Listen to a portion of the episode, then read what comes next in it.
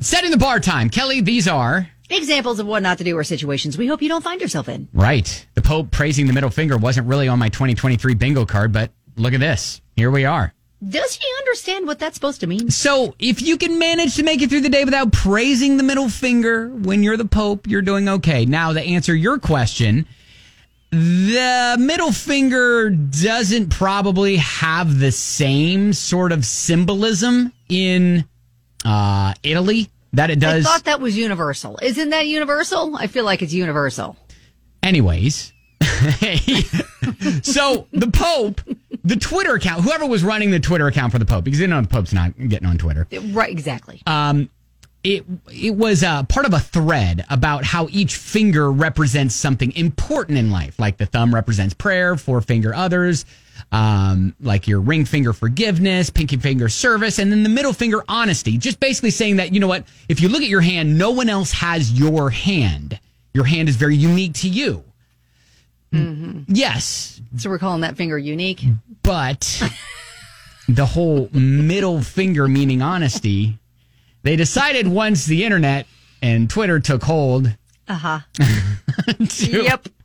to uh, go ahead Honestly, and you're a jerk. delete When it. I hold this up, that's really what I mean. That's what I'm saying. right right you know what look hey the pope said i'm gonna be flipping strangers off more often now thank you Oh boy.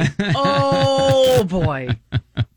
How jarring would that be if you saw a picture floating around of the Pope holding up just that finger? right that would be something Jarring. for sure so again he wasn't intending it to be that way however the internet being the internet it took it that way I do think that is universal.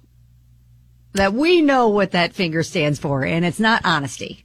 it's not. Yeah, I mean, I gotta think that uh, in 2023, that gesture has been around a long time. Like, It's I, been around a while. I'm not Italian, but but I know that like the the whole chin thing where you flip Mm-hmm. flip the chin, that's like a uh, like kind of flipping someone off in Italian, exactly. right? Yes, that is not a compliment. Right. Now, and I- again, for, for those for the language barrier, I'd like that's what these symbols. These are ways to communicate. Where you don't necessarily have to know the language, and you know what they're trying to communicate. right. So again, if you can manage to make it through the day without praising the middle finger when you're the Pope, you're doing okay.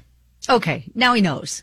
Now he knows. Now he knows. And now we can check that off our 2023 bingo card. Fun times. E that is setting the bar on 99.70 JX.